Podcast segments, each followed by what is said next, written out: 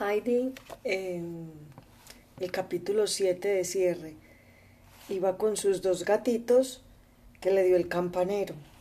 ¿Qué camino hay que tomar para volver a casa del señor Seseman? No sé, contestó el muchacho. Heidi entonces le dio cuantos detalles conocía de la casa, la puerta de entrada, las ventanas, la escalera, pero el muchacho no hacía más que mover la cabeza negativamente. Todo aquello le era desconocido. Mira, si te asomas a una de las ventanas, se ve una casa grande y gris que tiene un tejado así, explicó Heidi, marcando en el espacio varios zigzags con el dedo índice. Después el muchacho se puso en pie de un salto tenía la misma forma de orientarse que ella, y se fue derecho hacia la casa, seguido de Heidi. Un poco tiempo llegaron a la gran puerta adornada con una cabeza de perro de latón. Heidi tiró del cordón de la campanilla y apareció Sebastián, quien apenas vio a la niña exclamó Deprisa, deprisa. Heidi se apresuró a entrar y Sebastián cerró la puerta sin reparar en el muchacho que no salía de su asombro. Deprisa, señorita, repitió Sebastián. Al comedor. Ya están sentadas a la mesa. La señorita Rottenmeier está a punto de explotar. Pero, ¿cómo se le ha ocurrido hacer esta escapada? Heidi entró en la habitación. La señorita Rottenmeier no levantó los ojos de su plato. Claro, tampoco dijo nada. Ese silencio era inquietante. Sebastián puso en su sitio la silla de Heidi. Cuando estuvo sentada, la señorita Rottenmeier le dijo con rostro severo y tono solemne Adelaida, además de la comida debo hablar contigo. Después, de momento te diré solo que lo que has hecho es muy grave y merece castigo. Marcharse de casa sin pedir permiso, sin decir nada a nadie y andar por Dios sabe dónde toda la tarde es una conducta en verdad sin precedentes. Se escuchó por toda respuesta. Entonces la dama montó en cólera. ¿Cómo? Adelaida gritó con una voz cada vez más aguda. Después de hacer lo que has hecho, ¿aún te atreves a burlarte de mí? Ojo con lo que haces, te lo advierto. ¿Yo? balbuceó Heidi.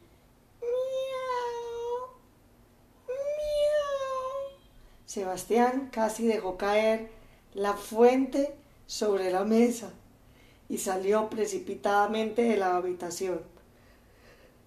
Esto es demasiado, dijo la señorita Rottenmeier con voz apagada.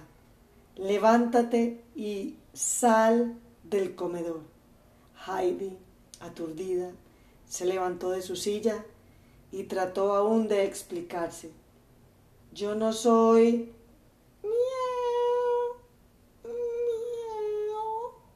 Pero Heidi le dijo Clara, ¿por qué haces miau? Si ves que eso disgusta a la señorita Rottenmeier, no soy yo la que lo hago, son los gatitos. Logró por fin decir Heidi. ¿Cómo? ¿Qué dices? ¿Gatitos? Exclamó la señorita Rottenmeier. Sebastián, Tinete, busquen a esos horribles animales, llévenselos.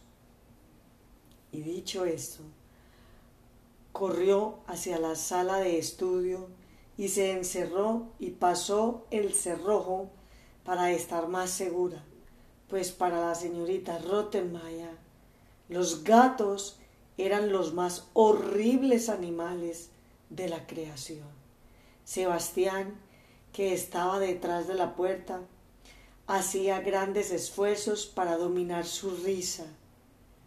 Al acercarse a Heidi para servirla, había visto que por uno de sus bolsillos asomaba la cabeza de un gatito y se imaginaba la escena que se iba a producir. Cuando por fin recobró la serenidad, entró en el comedor. Hacía un buen rato ya que la señorita Rottenmeier había huido pidiendo auxilio y la calma había vuelto. Clara tenía los gatitos en el regazo y Heidi estaba arrodillada ante ella. Ambas jugaban, encantadas, con los graciosos animalitos. Sebastián, le dijo Clara al verlo entrar, necesitamos su ayuda. Tendrá que encontrar un sitio para los gatos donde la señorita Rottenmeier no los pueda descubrir, porque les tiene mucho miedo y no los quiere en la casa. Pero nosotras los encontramos muy graciosos y nos gustaría conservarlos. Los sacaremos del escondite cuando estemos solas. ¿Dónde podríamos guardarlos? Yo me encargo de eso, señorita Clara, se apresuró a responder Sebastián. Les haré una camita en una cesta y la pondré en un rincón al que una dama temerosa no tratará de llegar. Puede contar con ello. Sebastián puso en el acto manos a la obra, y no para sus adentros, pues pensaba esto no acabará aquí. No le disgustaba ver a la señorita Rottenmeier perder la compostura. Más tarde, a la hora de acostarse, la señorita Rottenmeier entreabrió la puerta de la sala de estudio y preguntó ¿Han desaparecido ya esos repulsivos animales? Naturalmente, respondió Sebastián, que se hacía que se había quedado en la habitación, sabiendo que se le iba a hacer la pregunta. Cogió rápidamente los dos gatos, los dos gatitos que permanecían en el regazo de Clara y desapareció con ellos. En cuanto al sermón de la señorita Rottenmeier, reservaba para Heidi fue dejado para el día siguiente, pues aquella noche se encontraba agotada por las emociones, la ira y el susto que la niña le había causado sin saberlo.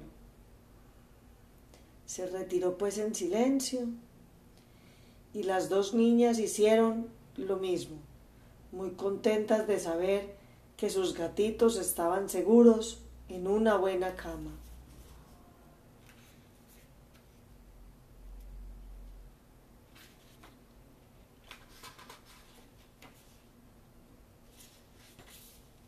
Capítulo 8. Hay cierta confusión en la casa Seseman. La mañana siguiente, apenas Sebastián acababa de abrir la puerta al profesor y de conducirlo a la sala de estudio, sonó por segunda vez la campana. Con tanta fuerza que el criado corrió escaleras abajo, porque pesaba. Solo el señor Seseman llama así. ¿Será él? Que sin duda ha llegado sin avisar. Abrió la puerta y se encontró frente a un muchacho andrajoso que llevaba sobre la espalda un organillo. ¿Qué significa esto? exclamó Sebastián. Vaya, un modo de llamar. ¿Qué es lo que quieres? Quiero ver a Clara. Tú, con este aspecto. Y no puedes decir señorita Clara como todo el mundo. Me debe cuarenta céntimos, repuso el muchacho. Tú has perdido la cabeza. ¿Y cómo sabes que vive en esta casa una señorita que se llama Clara? Ayer le enseñé el camino de ida por veinte céntimos y el de vuelta por otros veinte. Dices mentiras. La señorita Clara nunca sale de la casa. No puede andar. Anda, vete. Y que no te vea más por aquí. Pero el muchacho no se dejó intimidar. Permaneció inmóvil y dijo fríamente Yo la vi ayer en la calle. Le puedo decir cómo es. Tiene los cabellos negros, cortos y rizados, los ojos del mismo color, y llevaba un vestido oscuro. No habla como nosotros. Ya veo, se dijo Sebastián. Es la pequeña señorita que ha vuelto a hacer alguna de las suyas. Después, haciendo pasar al muchacho, le dijo Está bien, Sígueme y espera detrás de la puerta hasta que yo vuelva a salir. Si te hago entrar, toca algo en el organillo. Esto complacerá a la señorita. Subió, llamó a la sala de estudio y entró. Hay un muchacho abajo que quiere hablar personalmente con la señorita Clara, dijo Sebastián. Ante tan inesperado suceso, Clara se alegró. Entonces que entre, repuso. ¿Verdad, señor profesor? Pero el muchacho, sin esperar a que le dieran permiso, se había introducido en la sala y, obedeciendo a una seña de Sebastián, comenzó a tocar el organillo. La señorita Rottenmeier, que estaba en el comedor para librarse de las lecciones del ABC, aguzó el oído Aquellos sonidos llegaban de la calle. Qué curioso. Se habría dicho que venían de la sala de estudio. Un organillo en la casa. Cruzó a toda prisa el comedor y abrió bruscamente la puerta de la sala de estudio. Era posible. Había en medio de la habitación un andrajoso organillero que tocaba el instrumento con mucho entusiasmo. El profesor parecía querer decir algo, pero no se oía nada. Clara y Heidi escuchaban la música con cara de felicidad. Para inmediatamente, gritó la señorita Rottenmeier, pero la música cubría su voz.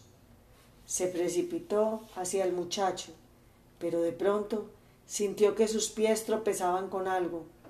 Un horrible animal negro se arrastraba por el suelo. Era una tortuga. La señorita dio un salto como no lo había dado en muchísimos años y chilló. Sebastián, Sebastián. El órgano enmudeció instantáneamente pues esta vez los gritos habían sido más fuertes que la música. Sebastián de pie detrás de la puerta era presa de un ataque de risa al ver los brincos que daba la ama de llaves. Al fin pudo entrar. La señorita Rottenmeier se había derrumbado en un sillón. Sebastián, que se vayan todos, músicos y animales, inmediatamente. Sebastián se apresuró a obedecer. Hizo salir al muchacho, que había recogido rápidamente su tortuga, y le puso unas monedas en la mano, diciendo Toma los cuarenta céntimos de la señorita Clara y otros cuarenta por haber tocado también. Después lo acompañó hasta la calle. Cerró la puerta la calma volvió a reinar en la sala de estudio. Se había reanudado la lección interrumpida y la señorita Rottenmeier se había quedado en la misma sala para que no volvieran a suceder semejantes calamidades. había resuelto también informarse una vez las lecciones hubieran concluido de las causas del escándalo para castigar al autor como se merecía. En aquel momento volvió a sonar la campana de la puerta y Sebastián entró para anunciar que había traído una cesta para la señorita Clara. ¿Para mí?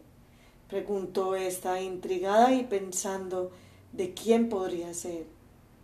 Tráigamela enseguida, por favor, Sebastián. Sebastián se fue y reapareció momentos después con una gran cesta tapada. La dejó y desapareció.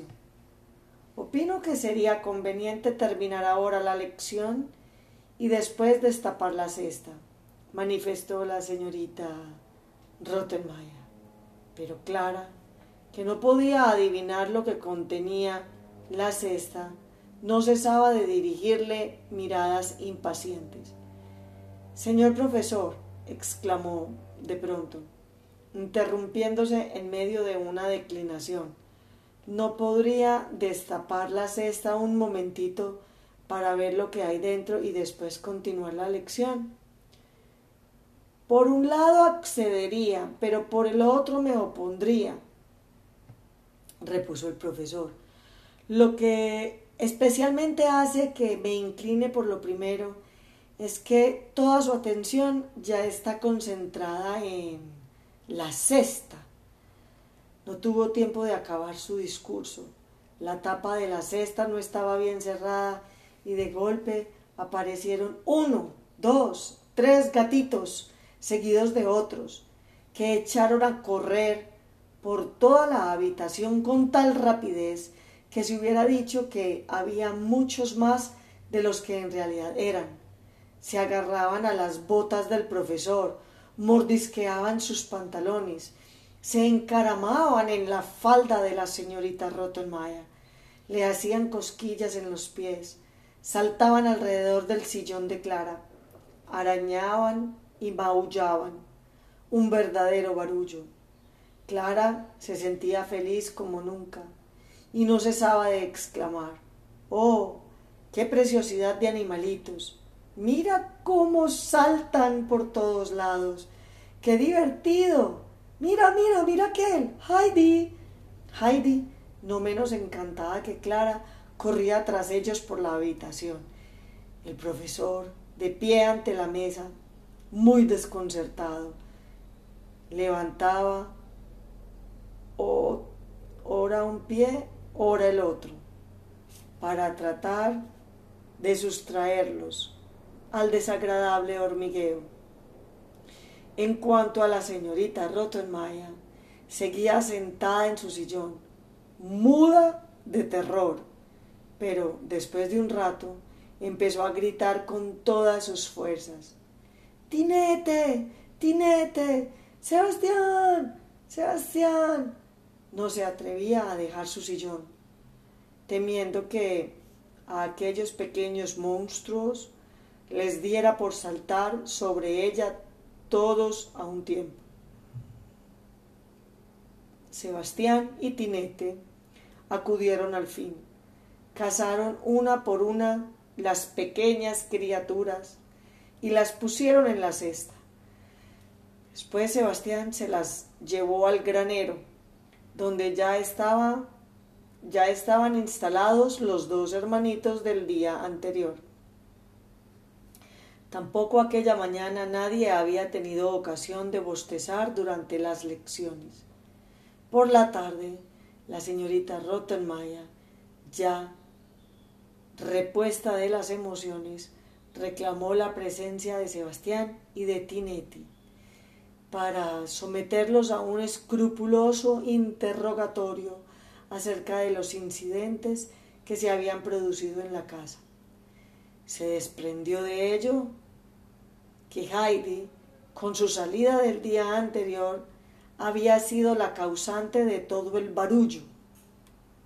La señorita Rottenmeier, pálida de rabia, no hallaba palabras para expresar sus sentimientos.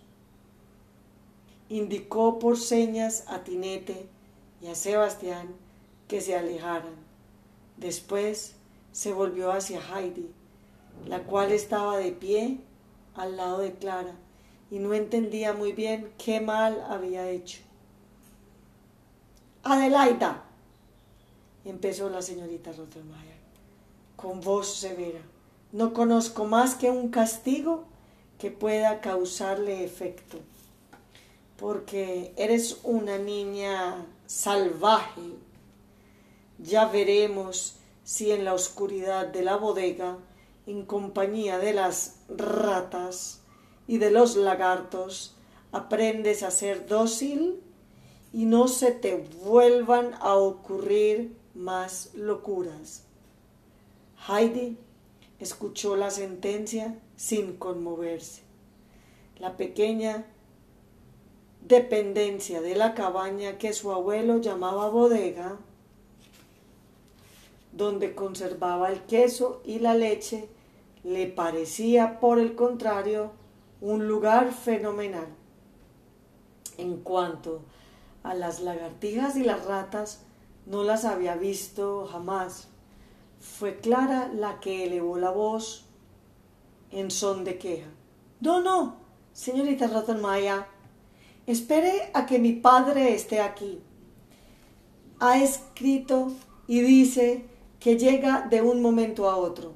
Se lo contaré todo y él decidirá lo que se debe hacer. La señorita Rottenmeier no tuvo más remedio que doblegarse ante aquella orden, tanto más cuanto que estaba a punto de llegar el padre de Clara. Se levantó pues y dijo con tono seco, Está bien, Clara, pero también yo hablaré con el señor Seseman. Y salió de la habitación. Los siguientes días fueron de calma. Sin embargo, la señorita Rottenmeier no salía de su indignación. Cada vez que veía a Heidi, pensaba en el error que había cometido al hacerla venir a aquella casa. También estaba convencida de que desde la llegada de la niña todo se había desquiciado y jamás volvería a reinar el orden. Clara, por el contrario, estaba muy contenta. Durante las lecciones ya no se aburría, pues Heidi hacía las cosas más divertidas del mundo. Confundía todas las letras del alfabeto sin lograr aprenderlas, y cuando el profesor trataba de fijárselas en la memoria, comparando la forma de una letra con la de un pequeño cuerno o de un pico, Heidi exclamaba llena de gozo Es una cabra.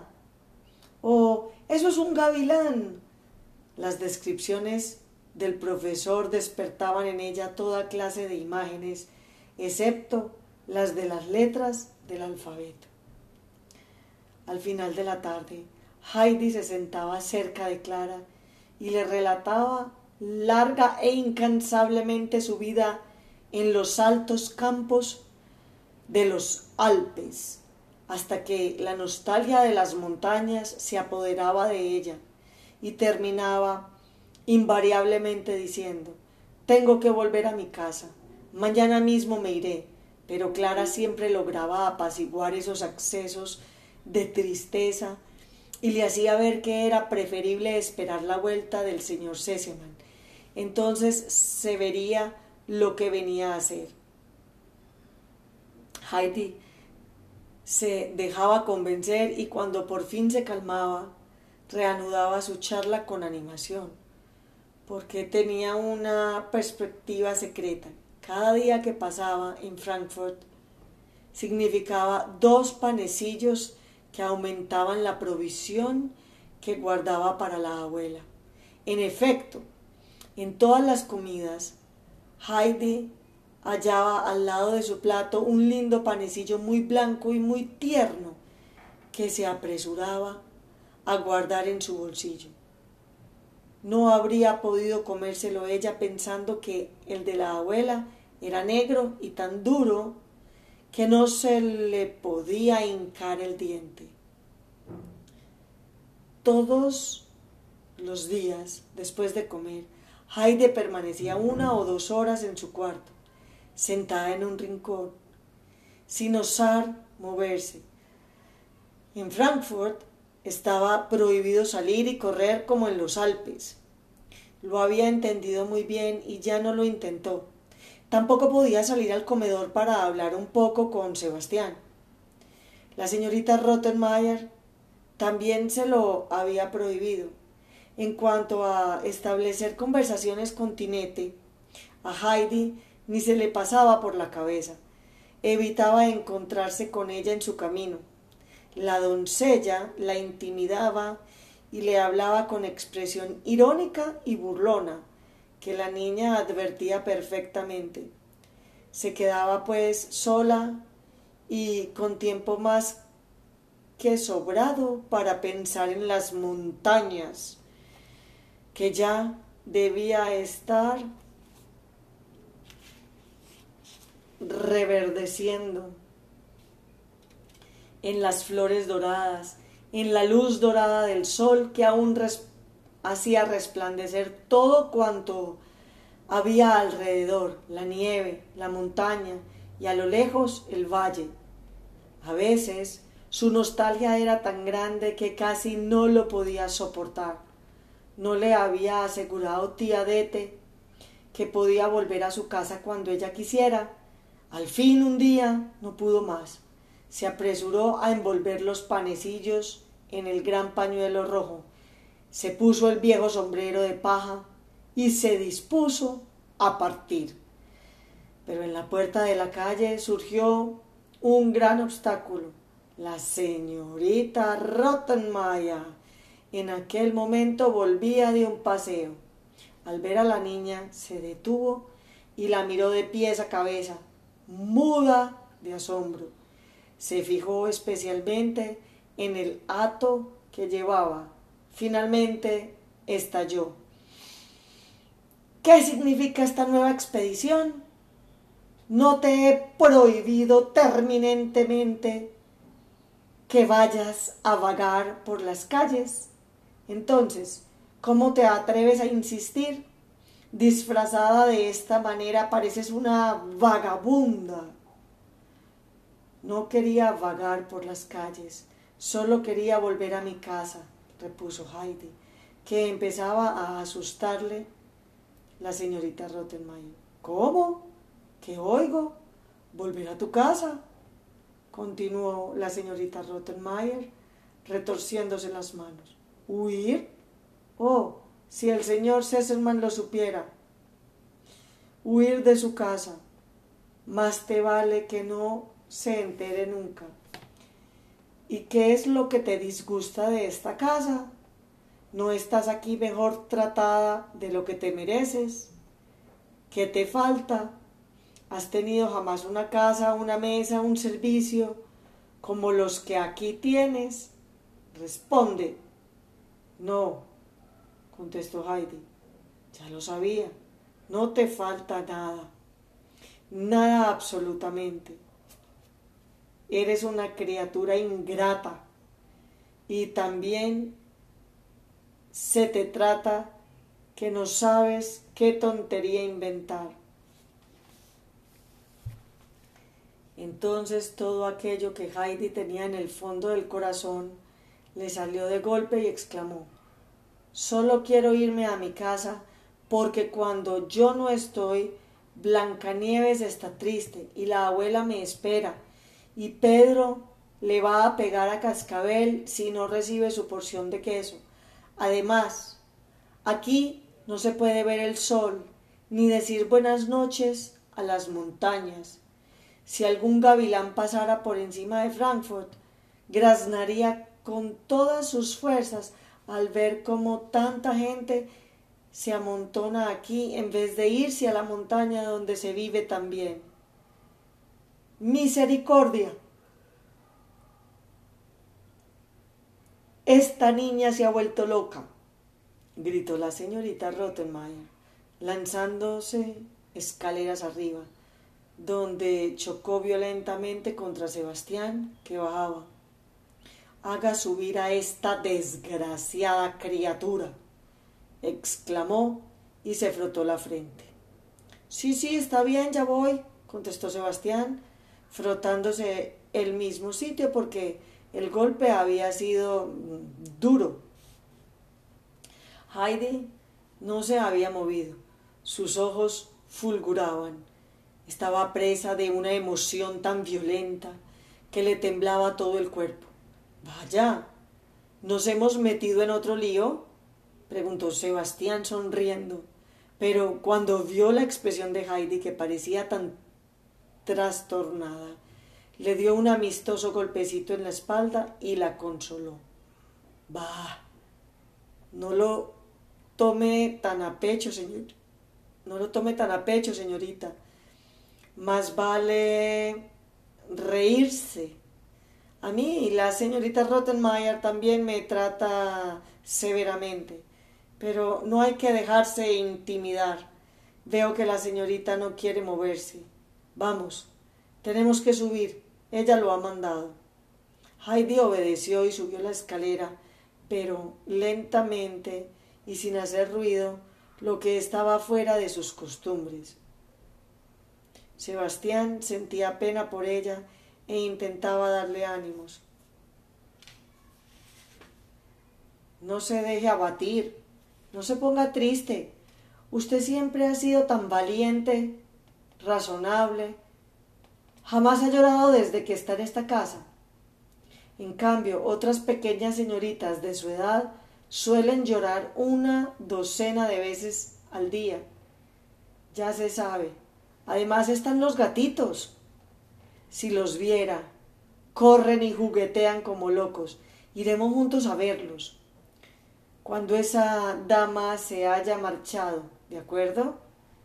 Heidi asintió con la cabeza tan tristemente que a Sebastián se le encogió el corazón y le dirigió una mirada compasiva mientras ella iba a su cuarto. Durante la cena, la señorita Rottenmeier no despegó los labios, pero la miraba frecuentemente con recelo, como si temiera ver, verla hacer de un momento a otro alguna pilatuna. Pero Heidi, después de haberse guardado, como todos los días, el pan en el bolsillo, permaneció inmóvil y silenciosa, sin comer ni beber. A la mañana siguiente, cuando el profesor apareció en lo alto de la escalera, la señorita Rottenmeier lo condujo al comedor con aire misterioso y presa de una gran agitación le expuso sus preocupaciones. Tenía fundados motivos para creer que la niña no andaba bien de la cabeza, ya por el cambio del aire, de costumbres, ya a causa de las nuevas impresiones recibidas.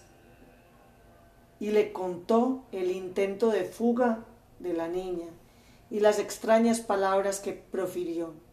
Pero el profesor la tranquilizó, asegurándole que si, por una parte, había en efecto observado en Adelaida ciertas excentricidades, por otra, también pudo comprobar que tenía sentido común, merced al cual, poco a poco y en un desenvolvimiento gradual de sus facultades, podía esperarse restablecer el equilibrio espiritual de la niña. Lo que a él le inquietaba más era que no pudiera llegar al final del alfabeto, mostrándose incapaz de aprender las letras.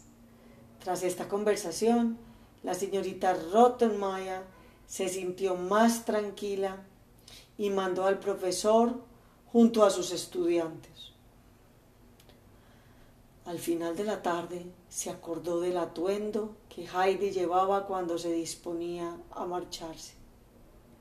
Decidió arreglar un poco su guardarropa, poniendo en él algunos vestidos de Clara. Antes de que llegara el señor Seseman, se lo comentó a Clara, quien estuvo de acuerdo en regalarle muchos vestidos y sombreros. La señorita Rottenmeier fue a la habitación de Heidi para determinar lo que debía conservar y lo que era preciso tirar, pero no tardó en volver con gesto horrorizado. ¿Qué acabo de descubrir? Adelaida, exclamó, jamás vi cosa semejante. ¿Qué he encontrado en tu armario? Un armario que solo es para guardar ropa.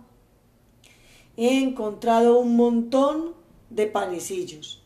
Panecillos, Clara, en el armario. ¿Y qué montón? Tinete, añadió abriendo la puerta.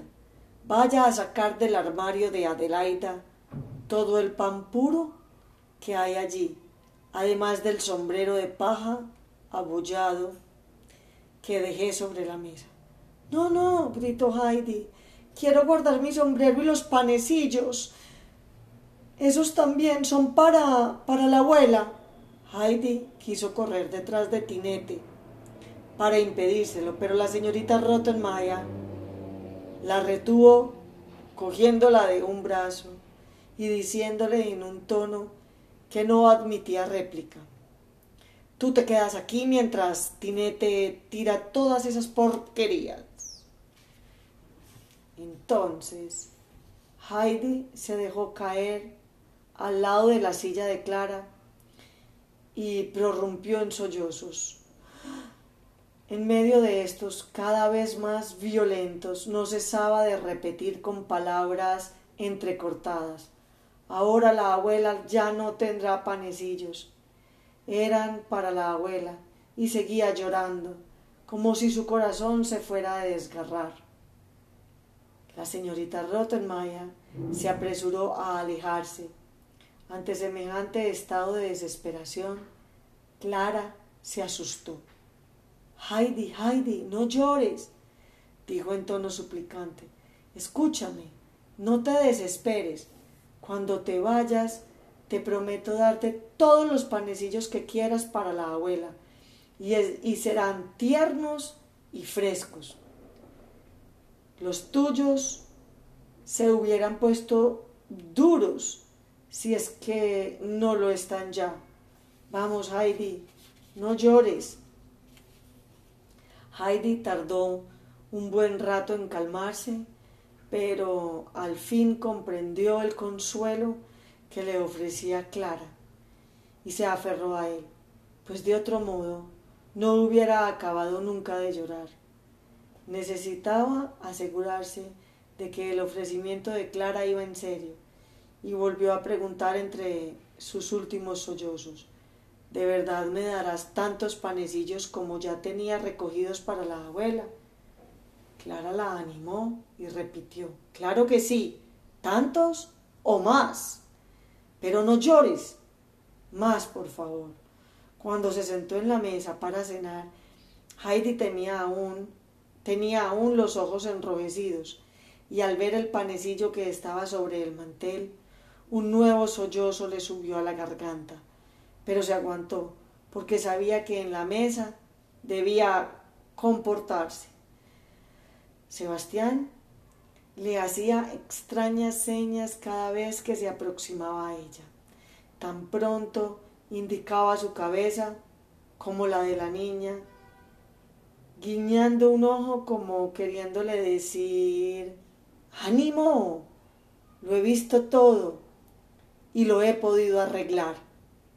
Cuando Heidi entró en su habitación para acostarse, descubrió su viejo sombrerito de paja debajo de la manta.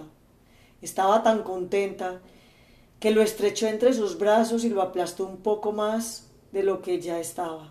Después, tras haberlo envuelto en el pañuelo rojo, lo ocultó cuidadosamente en el último rincón de su armario. Era Sebastián el que lo había puesto bajo la manta. Se hallaba en el comedor cuando la señorita Rottenmeier llamó a Tinete y había oído el grito de desesperación de Heidi. Siguió a la doncella y cuando ésta salió del cuarto con el sombrero y los panecillos, se apoderó de aquel diciendo, yo me encargo de tirarlo, y lo puso en lugar seguro. Era lo que le había querido dar a entender por señas mientras cenaba. Después seguimos con el capítulo 9.